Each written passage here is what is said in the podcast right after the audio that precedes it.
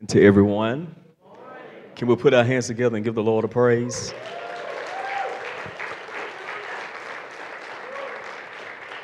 God bless all of you for your presence this morning, and it is indeed a blessing to be back in the sanctuary of God for this day of worship and the Word. And how many of you happy? You actually happy to be here this morning? Before I take my text and before we pray, I just want to take the time to thank Pastor Dale for this opportunity to minister the Word. And we love him and Miss Jill so very much. And we just appreciate all that they mean to us here at Grace Point. So let's give them some love this morning. And to the great staff that's here, I want us to give Pastor Johanna some love. She is such a hard worker, and we love her, and we appreciate her, and we're praying for Pastor David and Pastor Teresa during this time, and to the elders and all of you who serve in this church. We want you to know that we love you and we appreciate what you do in order for the ministry to keep moving forward. And I'm glad to be Pastor's point man. That he knows who to call on, because I have a black phone and a red phone. And when Pastor needs me, he calls the red phone. And so God bless you all this morning. I did bring some copies of my book, and those of you that have purchased the book this year, thank you so much for your purchase. I hope you've been reading. I hope it's been a blessing to you. And those of you that have not purchased it, we do have it on the table in the foyer once service is over, where you may have an opportunity to receive it and be blessed. All right, let's go to Luke chapter 15. And I want to read through these verses very quickly, verses 17 through 24. Luke chapter 15, verses 17 through 24. And I want to entitle today's message, Love Brought Me Back. Love Brought Me Back. Luke chapter 15, verses 17 through 24. And the Word of God reads, it says, "And when he came to himself, he said, how many hired servants of my father's have bread enough and to spare, and I perish with hunger? I will arise and go to my father, and will say unto him, Father, I have sinned against heaven and before you, and am no more worthy to be called your son. Make me as one of your hired servants. And he arose and came to his father, but when he was yet a great way off, his father saw him and had compassion, and ran and fell on his neck and kissed him. And the son said unto him, Father, I have sinned against heaven and in your sight, and am no more worthy to be called your son. But the father said to his servants, Bring forth the best robe and put it on him, and put a ring on his hand and shoes on his feet. And bring hither the fatted calf and kill it, and let us eat and be merry. For this my son was dead and is alive again, and he was lost and is found." Father, we thank you today for the power of your word, for we know that it is the Spirit that quickens. The flesh profits nothing, and that the words you speak unto us, they are spirit and they are life. And I pray that as the word of the Lord goes forth, that your Holy Spirit will breathe upon every person in this place, and every person that is viewing via social media. I pray that the word of your grace will minister grace unto the hearers. For you said in Proverbs 4:22, your word is life to those of us who find it, and is health to all of our flesh. Let your word produce total well-being in our spirit, mind, and body. You be glorified. In Jesus' name we pray. And all God's people said, Amen. You may be seated. Tell somebody, love brought me back.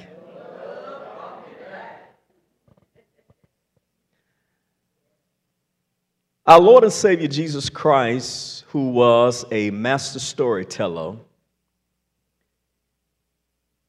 he had the ability to convey points of spiritual truth through illustrations like the world has never heard. He spoke three parables in our text. He spoke of a lost sheep, a lost coin, and a lost son that had all been recovered by those who loved and cared deeply for those objects of affection. These parables illustrate the love that our Father in heaven has for those of us who are his creation and his children. Because when you possess something or someone of great value to you and you lose it temporarily, you search for it. Because you don't desire to live life incomplete without the person or possession that is so dear to you because of the cost and the investment that has been involved. Every effort will be made on your part to retrieve or recover back into your possession what has been lost out of your possession. And every person in this house today needs to know that the Lord will make every effort to bring you unto himself. He does that because he loves you. You are valuable to him as his child because he wants you to fulfill the purpose in which you were born, which is to complete your life's work for the advancement of the kingdom of God. And he does that through the gifts, anointings, and graces that he has entrusted unto you.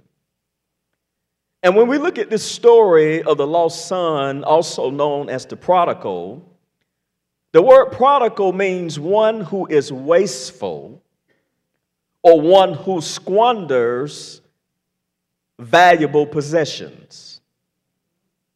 The moment the son requested his inheritance from his father, unknowingly, he was basically betraying his father's name, his father's work, and his father's love. He was lost before he ever left home. Because what he would eventually lose that was more valuable than his inheritance, he lost the revelation of the love that the Father had for him. And every time you lose the revelation of the love that the Father has for you, you are momentarily and temporarily lost. You may be born again, but you are lost in your mindset. You are lost in your mentality. You are lost in your actuality.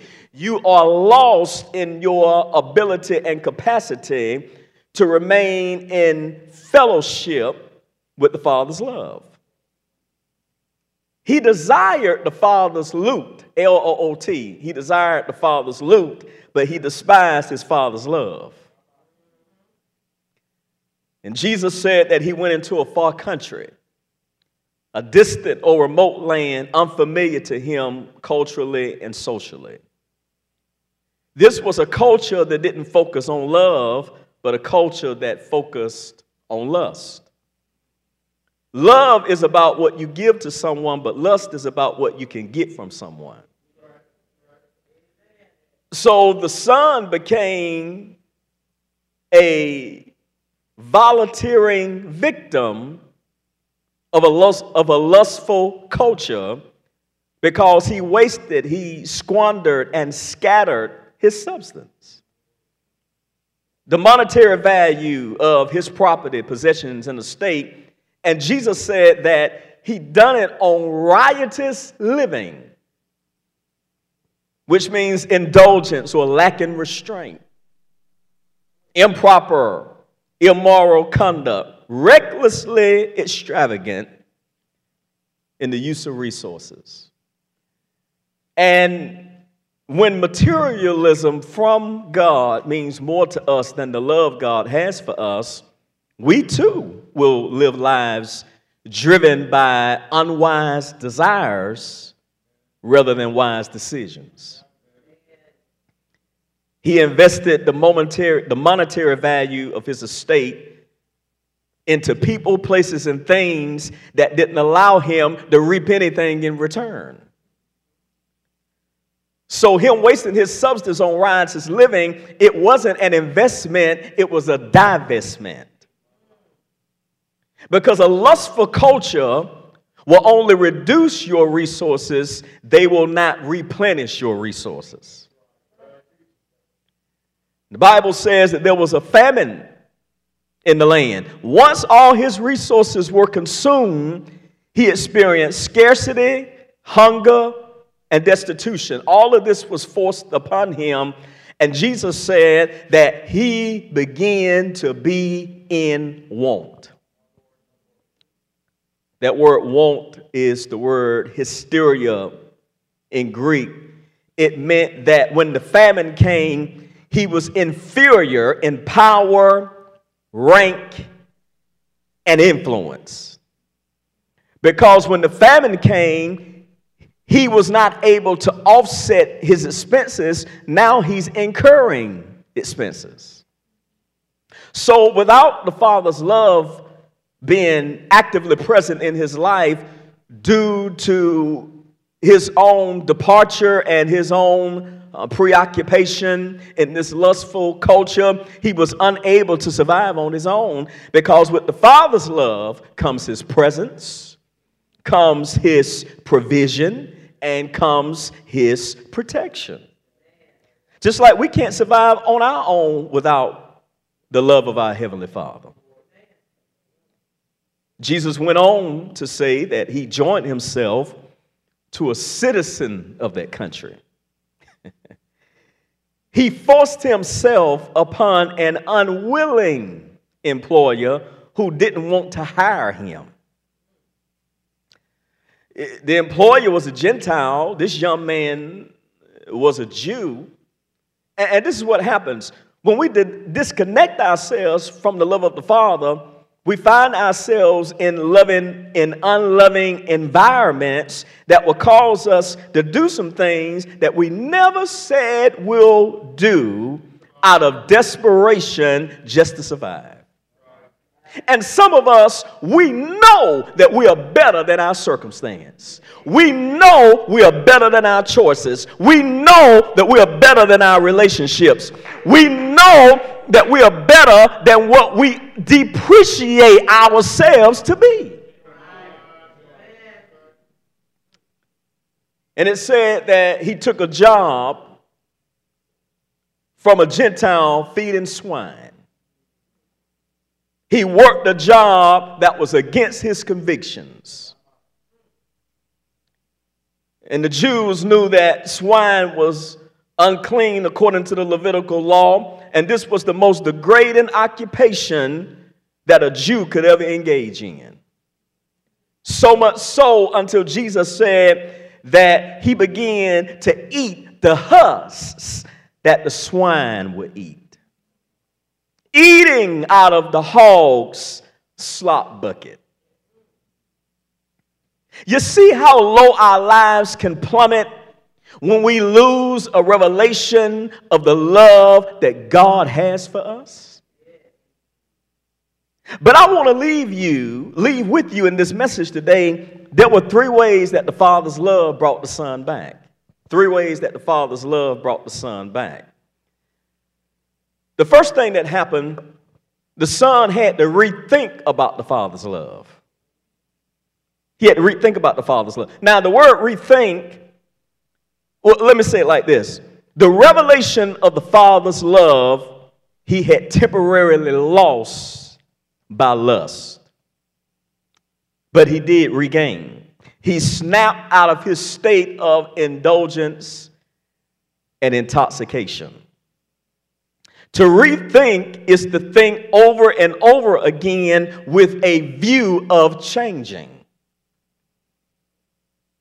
See, we can rethink some things, but if there's no changing, we have to continue to rethink about what we are rethinking about. In other words, you have to keep rethinking until some change takes place. See, because you can rethink, but there's no change. So that means that you haven't rethought about it enough. You have to keep rethinking and rethinking and rethinking until a change comes. It lets us know that love never needs to change for us, but we certainly have to change for love. It says, and when he came to himself, the son fully admitted to what he was and where he was. He was acting like a slave instead of a son.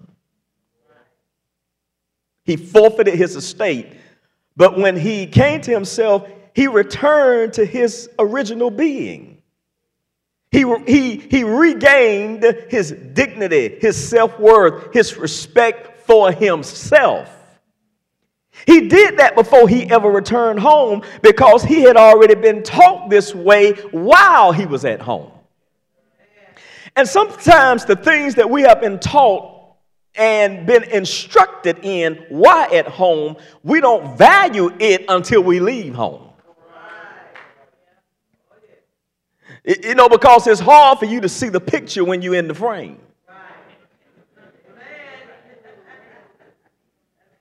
But when you step out of the frame, you realize how good you had it while you were in the frame.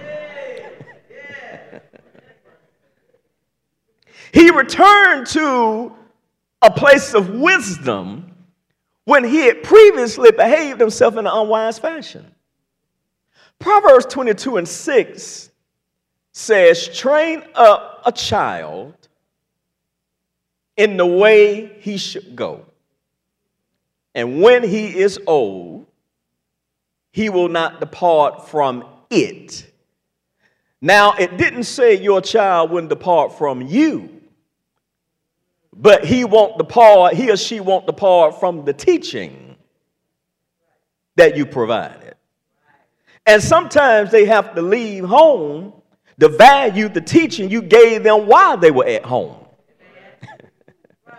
See, you just have to learn to give it time and let it work on them. Okay, let me read this in the Good News Translation. It says, teach children how they should live, and they will remember it all their life. See, you got to understand your children are not going to quote your sayings while they're in the house with you. But when they leave, they'll have a recollection. I remember Daddy used to say. Can I get some help in here? I remember what Mama used to say, because they don't value the teaching until they're in a lustful culture and environment around unloving people, and they have to reinforce those values that you've already placed on the inside of them. Give that teaching time, and it's going to work on their behalf. Come on, give God a praise. And the Bible says, he said to himself, see, when you come to yourself, you'll begin to talk to yourself about how you haven't been yourself, and you need to return to the Father's love as yourself. Amen. The Father accepts you as you are, and you need to accept you as you are. Amen. This guy was like, hold up, wait a minute. Let me put my Father's teaching into it. He said, now, the men and women that my Father employs have bread enough and to spare. They have provision in abundance. and they can give some away to feed others in overflow, something that falls to the lot in large measure, to furnish richly. He said, and I perish with hunger. I'm dying from starvation. He said, the men that work for my father are doing better than I am, and I'm his son, and I'm in worse condition because I took my father's love for granted, but no longer. He said, I will take full advantage of the love that the Father has provided for me that I blatantly failed to see. And when we take our Heavenly Father's love for granted, you can't make it on your own. And those who take advantage of the Father's love, their lives will always fare better. He said, verse 18, he said, I will arise. I will appear and stand forth, changing my posture and position. And then he said, I will arise and go to my father. I'm going to depart from this pigsty. You know, imagine this young man with the pig pail in his hand. He bangs on the door of the employee's house. The owner comes to the door and he says to him, he said, here, mister, here's your bucket. I'm going home. The man looks at him up and down with disgust and says, going home, are you? By the sight of you and the smell of you, if I were your father, I'd turn the dogs loose on you. But the son would reply and say, mister, you don't know my father.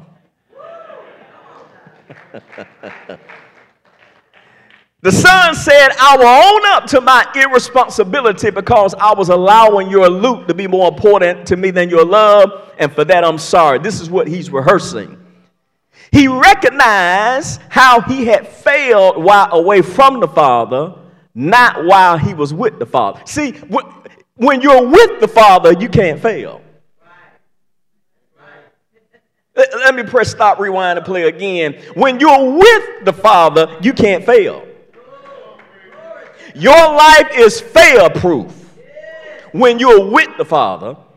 But when Pastor was talking about a few weeks ago, when we alienate ourselves in our minds and we depart from the Father, then failure is inevitable.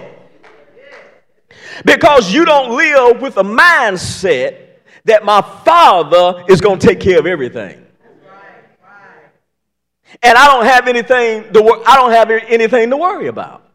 So he came to the place of admittance that his distance from his father brought respect for his father. Space created gratitude. Absence made his heart grow fonder. He said, I've sinned. I've missed the mark. I violated the principles that my father taught me, that caused me to stumble. I settled for lust instead of selecting your love. He said, I've sinned against heaven. What he meant by that was he sinned against the divine instructions that his father gave him. He said, and I've sinned against you. I've sinned against you as the instructor. But here comes the self-deprecation. He said, I'm no more worthy to be called your son. Wait now. The son said he wasn't worthy, but the father showed him he was worthy. See, your sonship is not based on your own personal worthiness. Because, you know, we all feel like that we're not where we need to be, but it does not diminish one iota our sonship, because we ought to live our lives by how the Father views us and not how we view ourselves. Because once a son is always a son. He was unworthy of sonship in his own eyes. He voluntarily alienated from the Father, but the Father was never alienated from him, and it was all in his mind. I say he was momentarily insane in the membrane.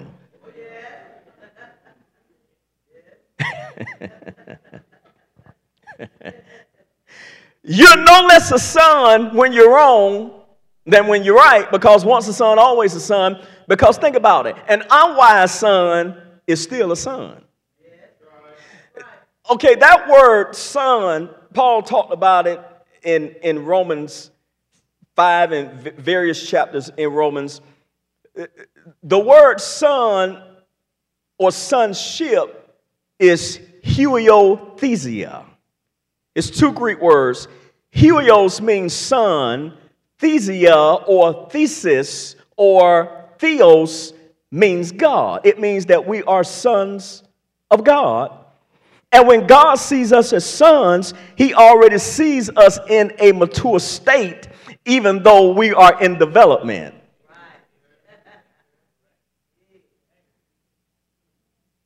He sees us in a mature state while we are yet in development. See, I was born a Calloway. I'm now 50 years, I'm 50 and a half years old, 50.5. Thank you very much. I do look 35, don't I? Thank you very much. Now, I am no more a Calloway now than the moment I was born. I just developed into what it meant to be a Calloway. See, when you were born again, you were born as a son of God. But the Father already sees you in a mature state. You are no more a son of God now than the moment Christ was revealed in you. You just had to come into recognition of who you already were that you didn't know you were.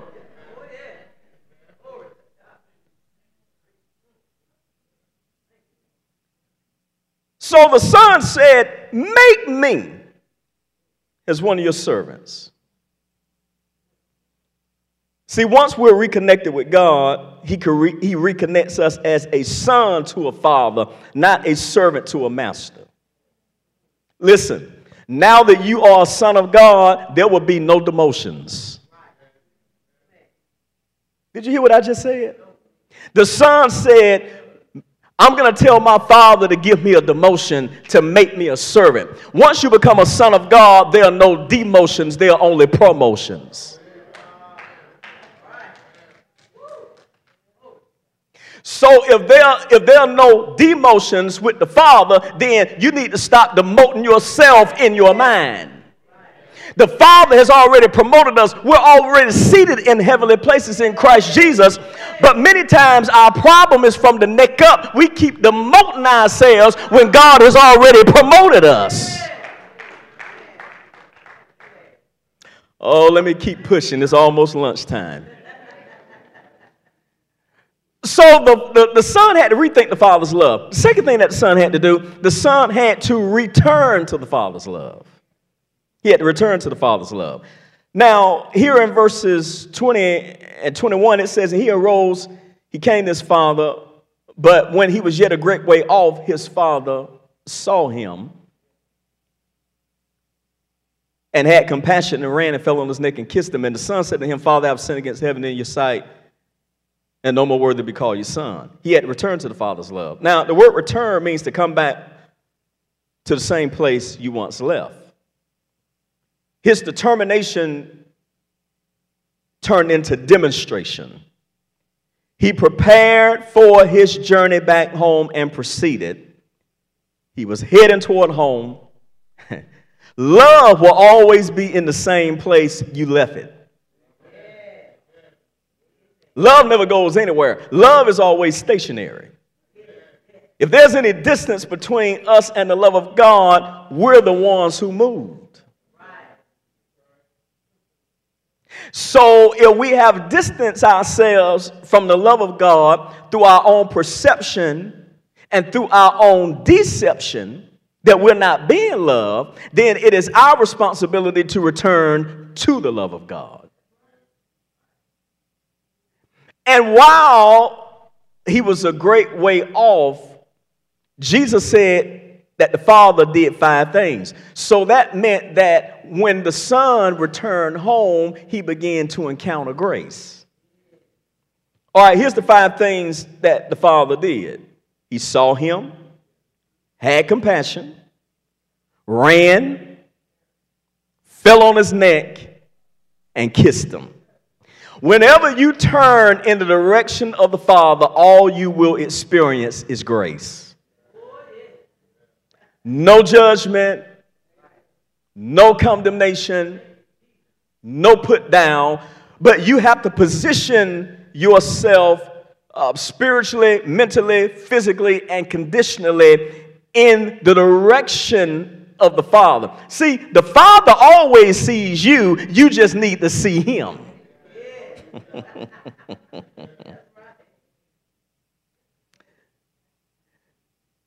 And the Lord always sees when you make your way back to His love. The Lord is paying attention to you in the direction of your most dominant thought and where your heart has been. And you know why the Father was watching the Son? It was because the Father knew he had been too good to His Son for him to stay away for the rest of his life. Because love, Paul said, love never fails. You may fail love, but love will never fail you. Here's the other thing. The Father knew that His love was too overwhelming for the Son to never come back home. This is why He gave the Son the inheritance and let Him go. Because you know why? The relationship was more important than the resources, because once the resources would run out, the relationship should, would, and could outlast the resources. The Son left home temporarily to return to his Father's love permanently. The Father knew that that love brought him back. Then He had compassion. The Father was moved within His own bowels, the seat of love and pity, His deepest inward affections. The Father yearned for His Son to be back in fellowship with Him. And then it says he ran. One translation says that the Father lifted up His robe and began to run so He wouldn't trip.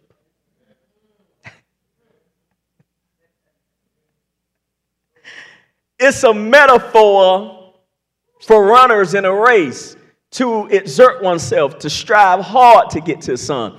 God is always in swift mode to forgive us, and He is in a hurry to rescue us.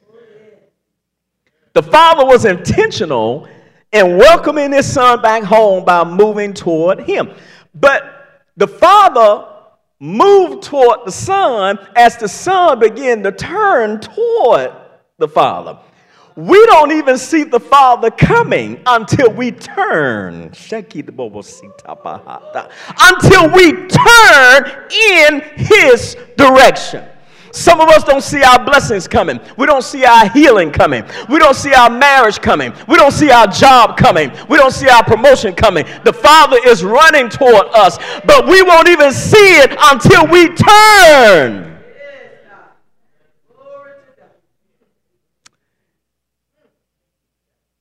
Before we call, He answers. Before we confess our sins, we've been forgiven. Before we return to Him, we've already been reinstated. It says He fell on His neck. He stretched out His arms of mercy, embraced His Son, and held Him in His bosom. And then fifthly, it says He kissed Him.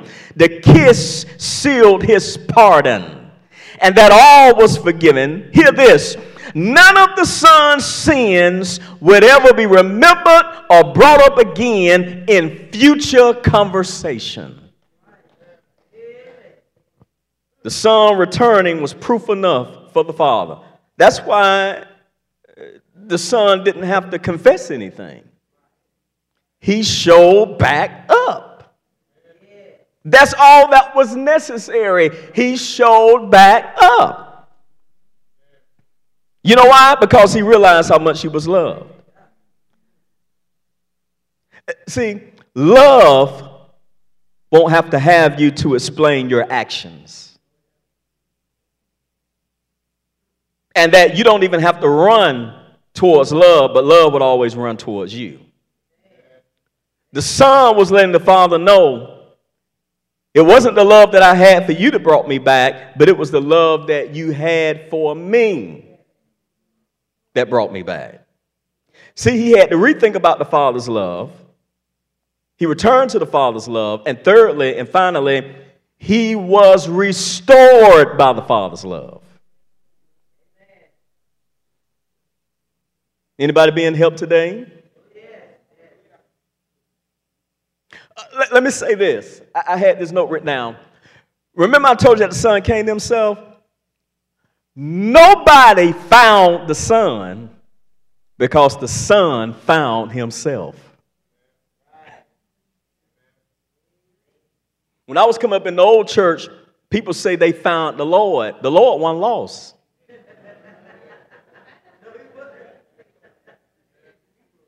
Can I tell you? You didn't find the Lord, you found you. Because Christ was in you. You didn't find the Lord, you found you. You had to dig through all that fake churchified stuff that you had to try to impress people with. And guess what was in there? You were in there all the time.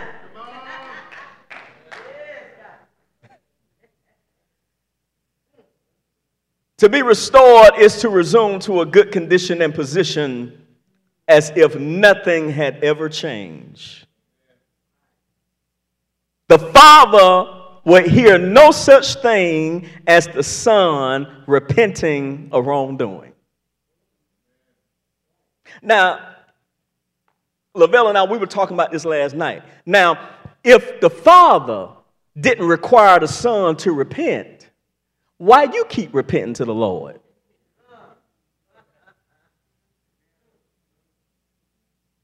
Why you keep owning up the stuff you've already been forgiven for? The fact that you showed up, the Father's satisfied. You don't have to give no speech. You don't have to give no spiel. You don't have to give no explanation about anything. You don't have to give an explanation. You showing up is the explanation.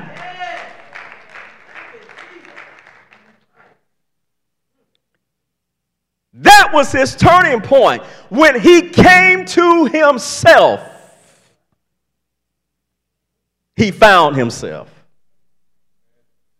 And when he turned in the direction of the Father, he saw that the Father was already moving toward him.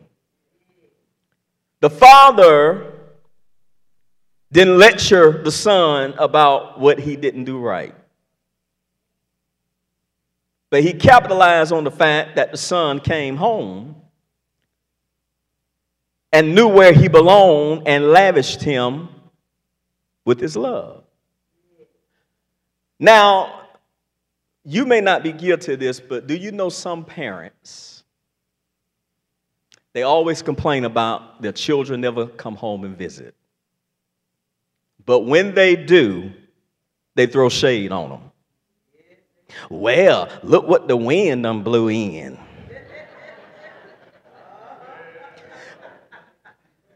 Old man, old woman, you ought to be glad that I showed up. You've been complaining. Isn't that amazing? Some people complain about you not coming to see them, and then when you show up, they still talk negative. Look like they ought to be glad to see your face.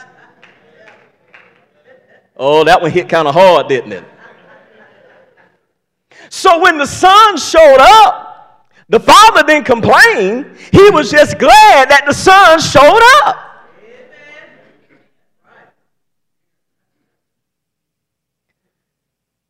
He knew, the Son knew where he belonged. And the Father lavished him with his love. The Father asked for no explanation. Neither did he condemn his Son for wrongdoing. Where have you been? What did you do? How much money did you spend? Why do you look? Oh my God, why do you smell like that?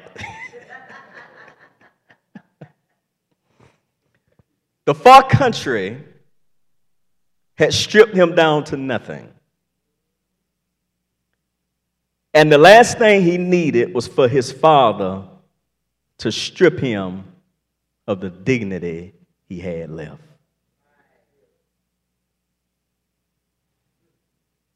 The Father gave the Son power to renew his strength recover from ruin and decay, the father interrupted and ignored his son's speech to let him know he had never lost his place.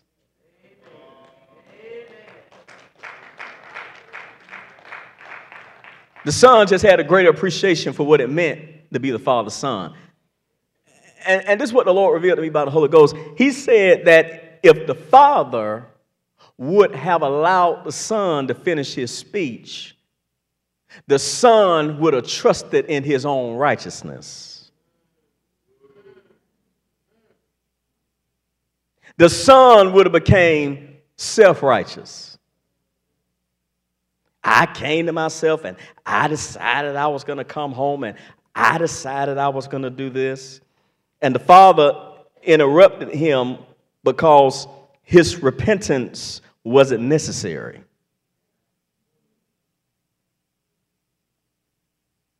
Because he had returned. And therefore he was restored.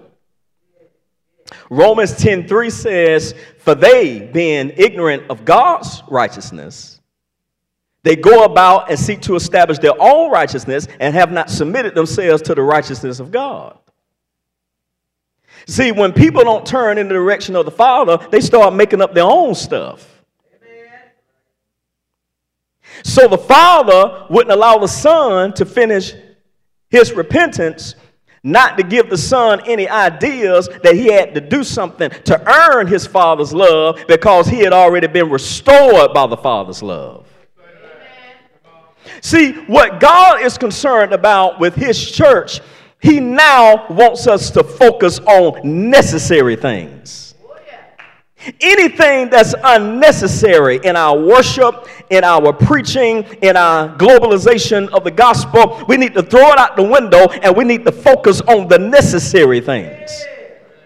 Remember when Paul and Barnabas and the other Gentiles, how they went out on their apostolic journey. They started winning Gentiles to the Lord, and then they met with James and the rest of the apostles in Jerusalem. They drafted a letter and sent it to the Gentile church and told them they only needed to focus on necessary things. You know, don't fornicate, don't idolate, don't eat meat strangled with blood. We've got to learn to focus on the necessary things. A lot of times we've wasted time and we've taken up space because we focus on unnecessary things. But the message we're preaching concerning the grace of God, preaching inclusion, preaching the love of God, we have to focus on the necessary things so people can find themselves turn in the direction of the Father, rethink about his love, return to his love, and therefore they will experience restoration of his love.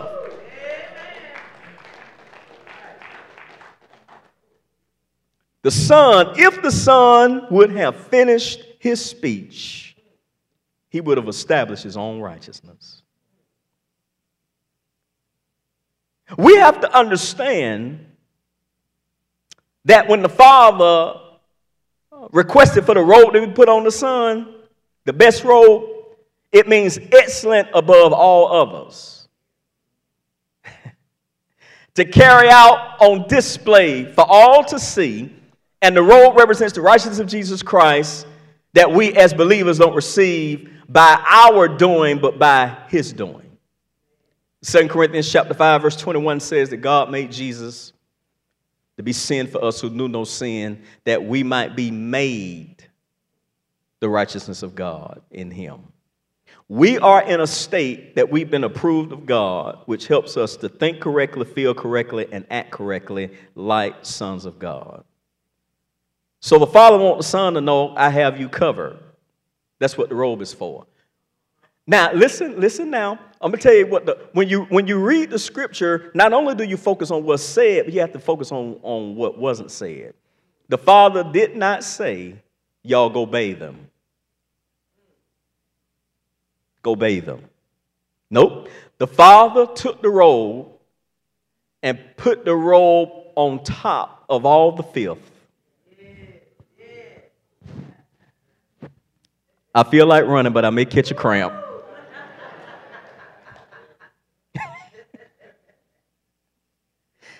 He covered all that he had experienced in the far country. Because once he put the robe on him, what he had been exposed to in the far country could no longer be seen again.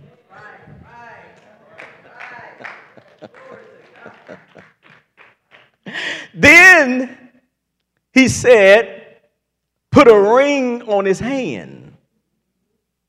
The ring represents authority given by the Father. And scholars tell us that the ring bore the crest of his father's house.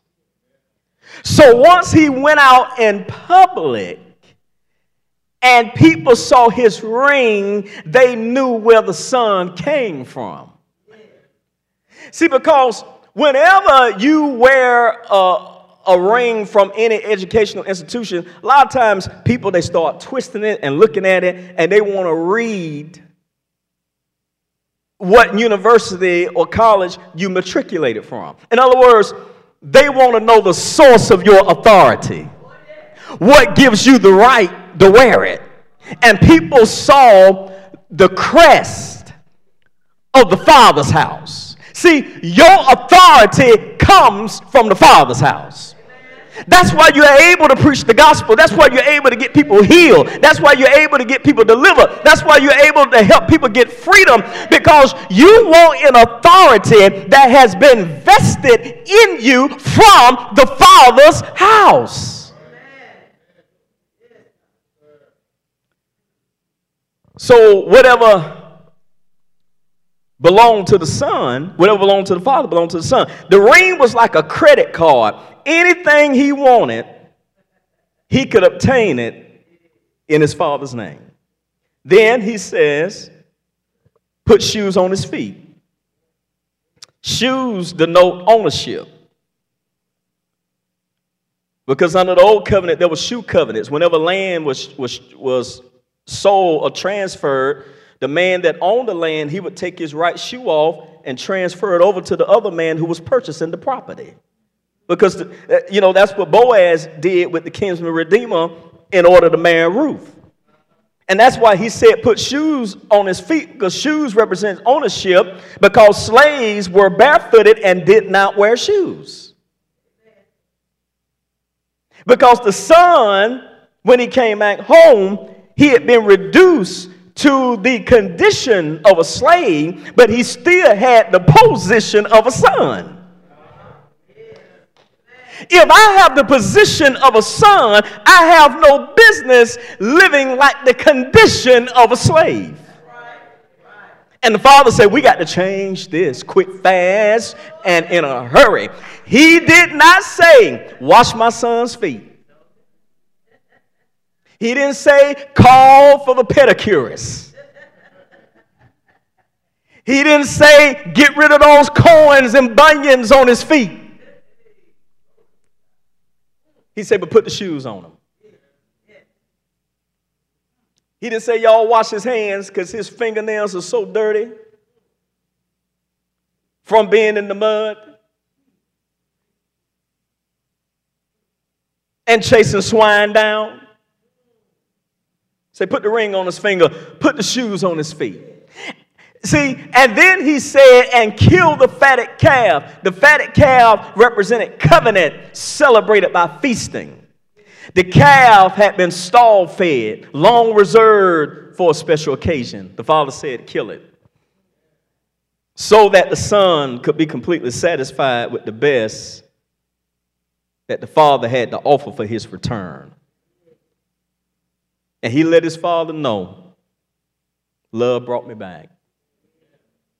Not my love for you, but your love for me.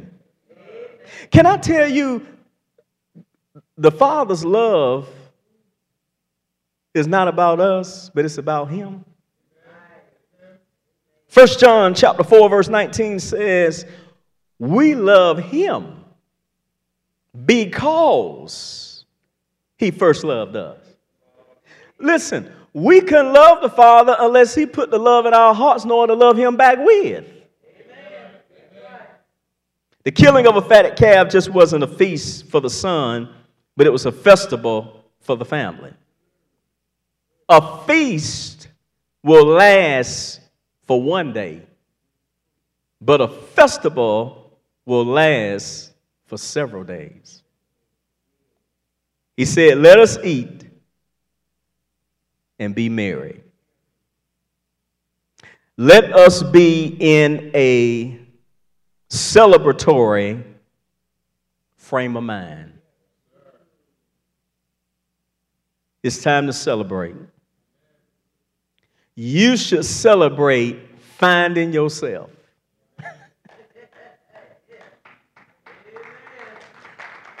You should celebrate when your brothers and sisters find themselves. He said, "For this my son was dead. He was destitute of a life where he didn't recognize and devote himself to my love. But he's alive again. He's regained his strength and vigor. He has recovered his life. He was lost. He was misdirected. But now he's found. He has regained the right path." And I love this. It says, "And they begin to make merry."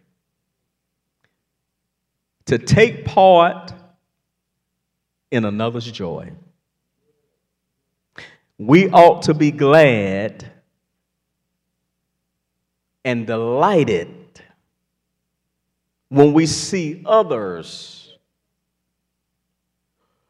return mentally and in actuality to the love that the Father has for us. And it's going to free so many people in their hearts and in their minds when they understand that this love was never about them, but it was always about the Father. Give God a praise. Stand with me. We're going to pray.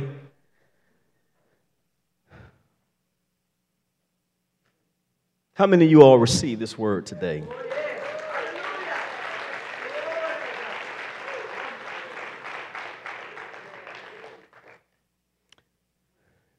You simply have to receive the love that has already been provided for you. You just have to rethink, return, and you will experience the manifestation of the restoration. Listen, you were not restored. You were not restored when you left home. You were restored when you even thought about leaving. You had already separated, alienated yourself. And when that happened, restoration was already put in place.